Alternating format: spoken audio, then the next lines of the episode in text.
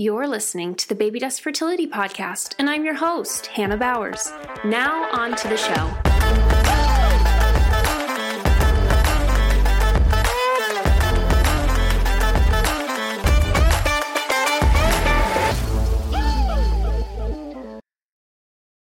Well, welcome back to the Baby Dust Fertility Podcast. I hope that you've been having a wonderful start to your week.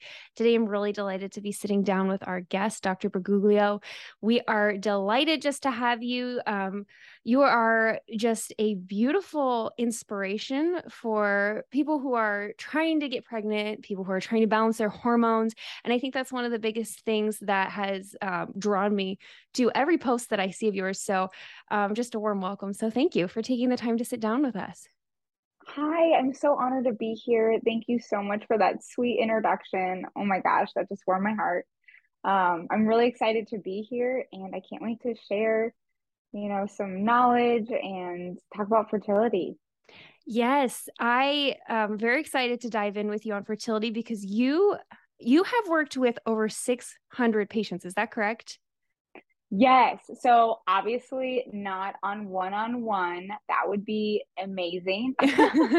um but a lot of like, you know, courses that I've done, um a lot of like people that get my preconception care books, my healthy hormone books. Um, and then before that, obviously, I was in like clinics in and out. So mm-hmm. I have seen a lot of patients. Yes. Mm-hmm. Um, so I love that. It's a, it's, it sounds like a big number when you say it whole like that. And sometimes I forget that I put that on my Instagram. Um, but yeah, you see, they add up quick. Um, but I love mm-hmm. it because I get to help a lot of people and I feel really blessed to do what I do. Mm, absolutely. And um, just, I mean, like reaching that volume of people, I mean, it means that you you've got to be doing something right. Uh, but before we kind of get there to talking about fertility and hormones, why fertility? What drew you into this area of practice? Yeah, that's a great question, and I'm gonna try to give you like a more simplistic answer, but it's really interesting how things happen in life. Um, I actually started out wanting to be a pediatrician, like a mm. natural medicine pediatrician. I was super sick as a kid, actually, um, like on oxygen, mm. breathing treatments, the whole shebang. And my mom found natural medicine, and that's kind of what led me down that path. And I was like, I want to help kids that were kind of scared and lost like me. Um, went and studied that, loved pediatrics, but I just didn't feel like I had enough hands on. And then I kind of fell into fertility, like started just taking extra classes while I was in school, learned more, shadowed a couple physicians that had experienced um, infertility, um, honestly themselves, but then also helping other patients and clients of theirs.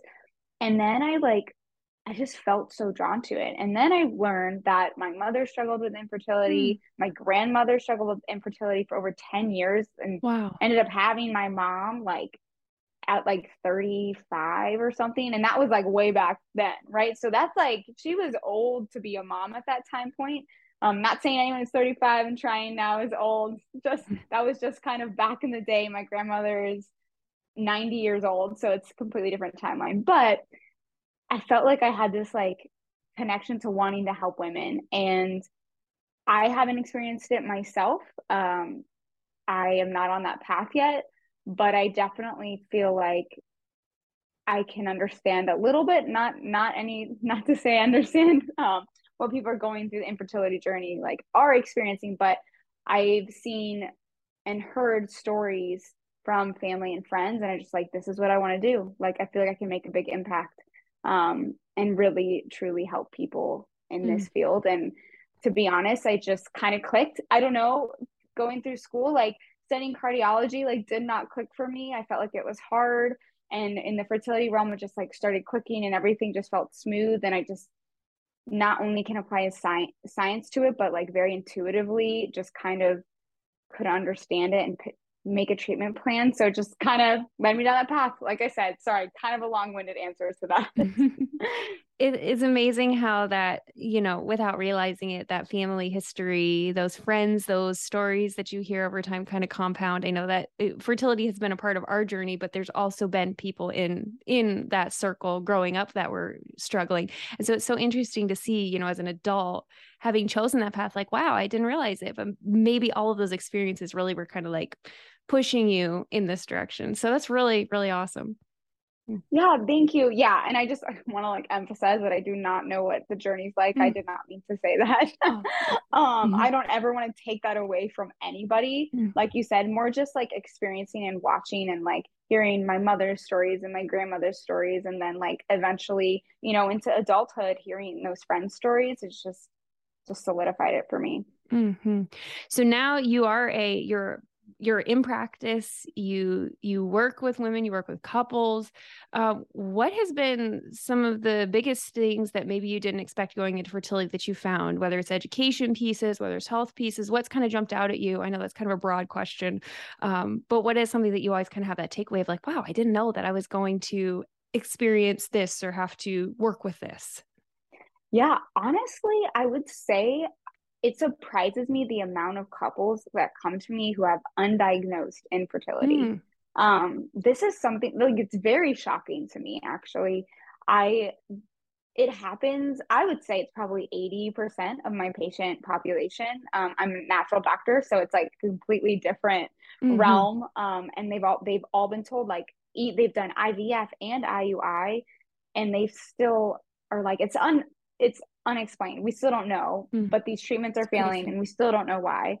And that's just blown my mind. I don't know. Have you heard that a lot? Yeah, I mean, I say a very large portion of our community is people who are either unexplained infertility or secondary infertility and just they have no answers. Mm. Yeah, and so what I would say what I love to do and I love what a part of my job that I really like is actually giving those answers. Like mm. um many times couples come to me and I like look at their labs and honestly, like 90% of the time I look at it and I'm like, this is what's going wrong. Like to me, I don't even have to dig. I'm like, this is what I think is happening. Um, there are definitely those cases where I do have to dig a little bit more, play more detective, ask a lot more um, questions that like sometimes don't seem related but actually are, right? Like, how's your GI health? Like, how many mm-hmm. bowel movements do you have a day? Like, those things are really important to ask and eventually can make a big difference if all the reproductive stuff seems like okay. Um, but usually it's like nothing to me it's like crazy. Like mm-hmm. it's just like the labs just are not optimal. And once we get them there, these couples are getting results. Mm-hmm. Um, and it just makes me sad because I've been told for years that like no one knows what's wrong. And I'm like, oh my gosh, I feel like that's so much time that they could have had back. Mm, um, absolutely. Yeah, I think what's interesting is we had a couple episodes ago, we we interviewed um, Alexandria, who is the founder of Poplin, and their whole product model is built on her work as a CNS, which uh, for anyone who's listening and doesn't know what that is, that's a certified nutrition specialist. It's a board that certifies well trained nutrition professionals. And she was talking about something really similar that she would see in running just basic like micronutrient panels, and her client base was just suboptimal levels and just tweaking those would help improve and and they she'd work with like other labs too but i found it so interesting to just hear that you know we we don't always think like when we get these tests back um you know if they're in optimal range unless we have, are of the mindset where we're we know enough to be like hey maybe something here we should go and you know talk to someone to work on. If we don't know that a lot of times we're just in the dark because the providers will just be like oh okay well you're in range you're good Eh, like how often do you find do you find people shocked when you're like hey we could tweak this. What's that response like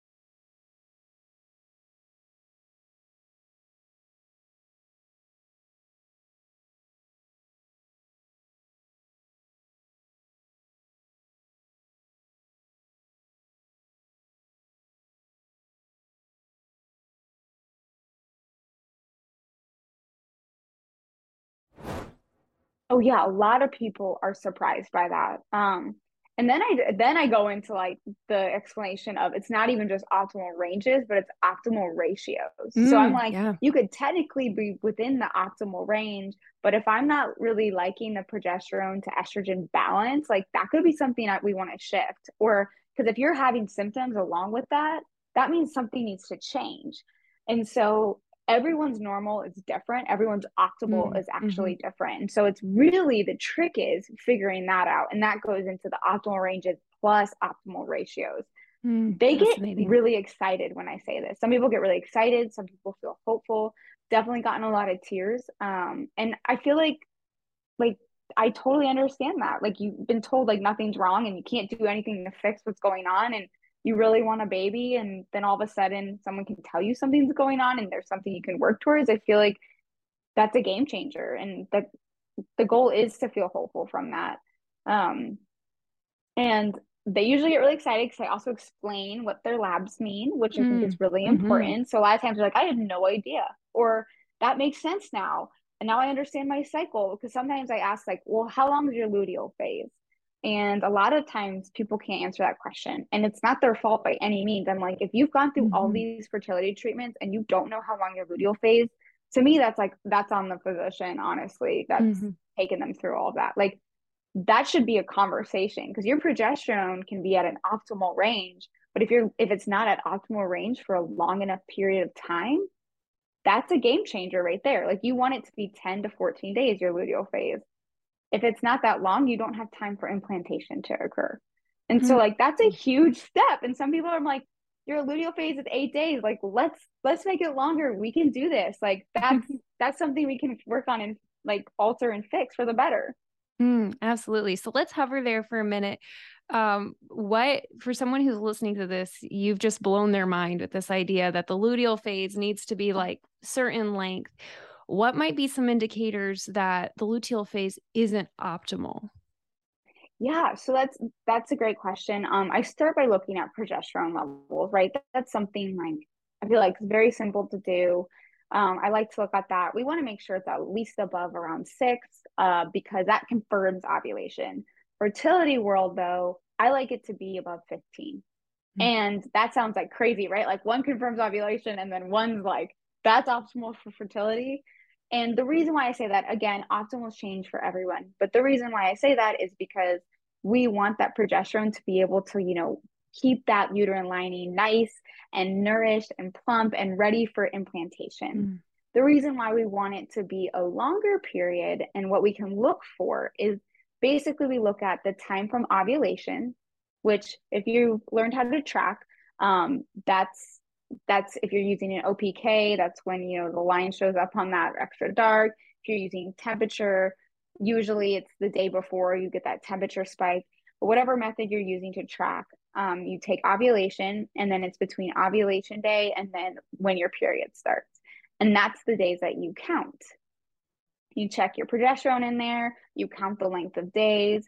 Like I said, I like to look between like 10 to 14 days. That's going to be something that's really important um, signs, like actual signs that that might be too short. Obviously, besides just counting, you can experience like bad anxiety, if maybe hair's falling out, if you're having more estrogen dominant symptoms. So, you know, heavy bleeding, possible clotting, heavy cramping.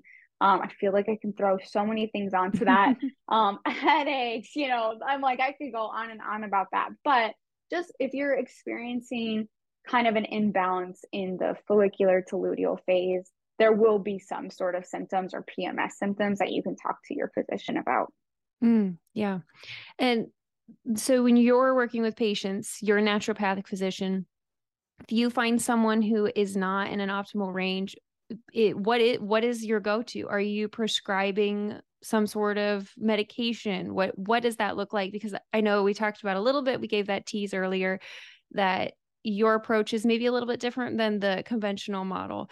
Um, so what what could someone know is an option out there? Yeah. So I tell people natural medicine is a slow form of medicine. So I usually say, please allow me like three to eight months, you know, to get this to get everything back on track to help you. Um, obviously, and then I remind everyone that consistency is important too. So mm-hmm. work on the patient's part is going to be very important. Um, and then after I set all of that up, I definitely, I really a big part of my visits are getting to know my patients. So they're 60 minutes um, if it's if I'm just working with one in- individual, 90 minutes if I'm working with two. The mm-hmm. reason being is I need to get to know them in order to create a very individualized treatment. Like I do so much of diet and movement and just mm-hmm. everyday environmental um like toxin like removing all of that and if I know what's important to people, then I'm able to actually make a plan that they'll be able to do long term. Um, that's like a big goal. So, yeah. you know, I talk a ton about diet. I post a lot about it because the blanket thing for diet is like protein, protein in the morning, especially. Um, I talk about that all the time. Mm-hmm. I'm sure you yeah. know, you've mm-hmm. seen. Um, but there's so many other things that can be changed or mm-hmm. added to help and enhance like the mm-hmm. cycle and those values uh, that again very case by case but i do like to focus on the basics first which mm. is like diet movement sleep mental health so stress levels um, and so we really work on that. It's going to look a little bit different for everyone like i said. Then the next thing is definitely supplementation and fertility. I tell my fertility patients that unfortunately i'm going to be putting you on more supplements than i would normally like another case sometimes i'm trying to change things at more of like a microscopic level which we need a little bit more supplementation supplementation for that. Um and then i'm i love herbs. So botanical medicine was something like near and dear to my heart during school and it's something that i feel works amazing with mm-hmm. um fertility and creating optimal values. And what i really like about it is instead of like say a medication a medication kind of forces your body to do something herbs kind of gently nudge your body to do something, right? And it's kind of helping push your body in the right direction. Um, so that's that's kind of what that's kind of an outline of what things look like. I obviously order more labs and mm. sometimes interpret them. We usually do the a protocol for about six to eight ish weeks depending on the person, depending on the protocol. And then I usually will like to see labs drawn again, making sure we're going in the right direction. Mm. Um, so it's not just like a here, like here's all of this stuff, go off on your own. I'm mm-hmm. I, I like to stay very involved because I think the fertility journey is not an easy one. And so it's really important that like the couples have someone that like they feel like they can ask questions to and they feel supported by constantly, just not not just when they're in their office. Mm, absolutely. And I feel like it's one of the biggest complaints that you hear from people after they leave their provider's office is like, oh, I have a question and I called, but no one's called me back and it's been two days. And I hear that all the time. And it's like, I, it's just like my heart hurts for people because it's like you need, you need to be able to get in touch with your provider. If your provider is out of touch, then you can't, you can't discuss what they've prescribed, what they've asked you to do. You can't discuss uh, or, or even report negative symptoms. And so that I think just to anyone who's listening is such a big piece. If you find that your your provider is unaccessible, then that is a great sign that maybe it's time to find a new provider. Do you have anything else you'd like to add to that?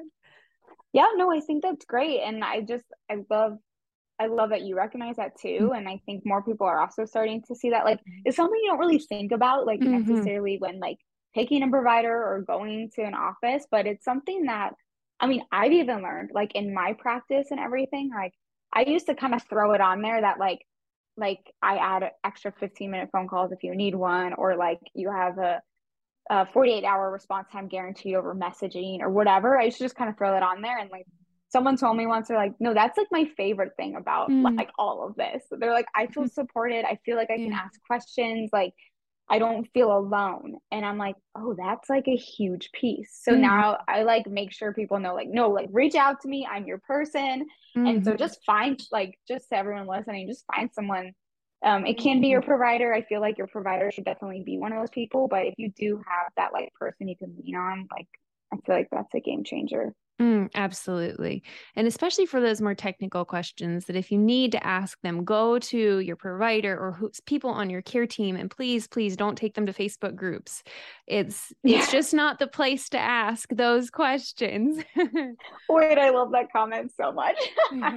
that literally made me laugh out loud. well, you know, jumping back real fast, you know, you said something a minute ago that I'd like to highlight for a second. You said that you normally are looking to work with people over the course of up to eight months. And, you know, a lot of times, you know, we go into this, you know, especially if we've been trying for a while, you want to you want to be pregnant now. And that can be like a really hard pill to swallow. So, do you mind talking to us a little bit about why we need to have that time, why we can't just like make it work tomorrow?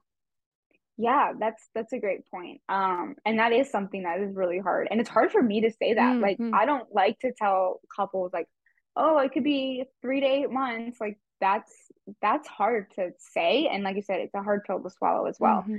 But I kind of say we don't know how long it took our body to get from point A to B to point A to point B. And point B is where we are now, right? Mm-hmm. That could have taken years. So honestly, you know, getting back to optimal, like that taking eight months, I try to say like that is actually pretty quick. And our the human body is amazing that it can get back to optimal. Um, it just takes time to really nourish the body right and for the body to kind of get back like on the right train track. Sometimes I say, you know, we kind of get off the wrong tracks and it's really hard to shift and get back on the right one. But once we do, it becomes actually pretty amazing and pretty simple to stay on the right one. But to get back onto the right one, that's what takes a lot of time. Um, and there's so many components that go into it, but even things from like egg quality, for example, I know a lot of people like to talk about that, but that can be altered. A lot of people don't think it can, but it I believe to my core that it can. Absolutely. Um, mm-hmm. Yeah. That takes at least those three months just in itself, that alone. And that's because it takes three to four months for eggs to mature and develop in the ovary. And so what we expose ourselves to during that time, that's going to impact our egg quality. And so that's just one example of like why this journey can take so long. So just imagine like that in itself can take three to four months. Imagine if there's like a little bit more than just egg quality, or there's also like there's also a hormonal um, irregulation, or there might be an autoimmune disease, or whatever it is. We just need to allow ourselves like the time and space to heal. Um, mm. And then at the same time, healing is never linear, right? So unfortunately, you can be going the right way, and then you can take a downward um, spiral for a second and then you go back up again. And so that's also adds time to the whole piece but mm. yeah.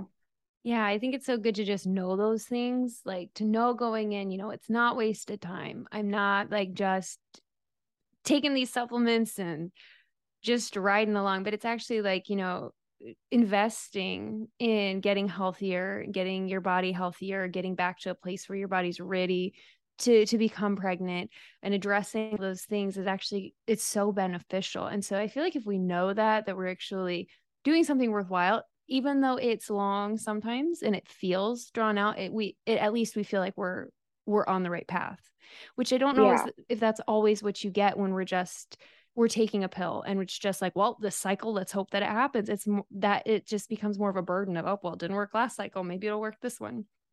Yeah definitely um, I also tell people since it is a slower way that like the natural way, and you're not just taking a pill to like ovulate or whatever it is, um, you also should be feeling better. Like mm-hmm. the good news is too, like usually people come to me and they're like not feeling 100%. There's I have a couple cases where like everything else is good, just for some reason can't conceive. Um, but it's very rare that like someone comes to me and like we are struggling but and I feel a hundred percent. And mm. so my I tell people too, I'm like, the goal is to like you're gonna start feeling better. You're gonna feel like you're just like optimal, healthy self just in general. So like that I also like to tell people that too. It's not just like eight months of just, you know, just struggle. It's eight months of like getting to you know a healthier version of you and i don't mean to take away from the again i don't mean to take away from the fertility journey it's that can be a struggle in itself but what i meant was like it's not eight months of like feeling gross on like mm-hmm. medications mm-hmm. that are changing yeah. like your cycle and everything. It's mm-hmm. like kind of you start to feel a lot better. Like people are like, wow, my mental clarity, my mental clarity is just like there now, and I can just think, and thoughts are just my brain fog is lifted. And I'm just like, that's amazing. Even though in that sentence, I just sounded like I had brain fog, but you know. Well, you know, I think that's a great thing to point out, though, too. And a lot of times I don't think we actually realize that we don't feel well until we don't feel well anymore. And so that's just a added benefit, too, like going into pregnancy feeling more like you are an optimal human is just incredible um so yeah so all sorts of benefits all sorts of perks uh, to to be spending that time um well if anyone has been listening they are really intrigued and want to reach out how do they find you yeah so probably the most simplistic way is my instagram um walk the natural path just that it's pretty simple if you want to find me on my website it's also that www.walkthenaturalpath.com um, i can give hannah my email but that will probably be easiest. You can yeah. just, you know, DM me. Perfect. Well, we'll include those into the show notes. Well, Dr. Briguglio, thank you for taking the time to chat with us today and just share from your experience. Oh, thank you so much for having me. This was so fun. Um, I love to chat about this, and I hope you all have a really good day. Well, to all of you listening, you can find those links right there down in the show notes. And I encourage you to just head over there, um, check out the Instagram page, give it a follow. You're going to be so glad that you did. It's got lots of really great information. Um, but that wraps us up for today. And we will be back with another episode in two weeks. So bye for now. Don't forget to subscribe and leave a review wherever you listen to your podcasts, and we'll give you a shout out in an upcoming episode.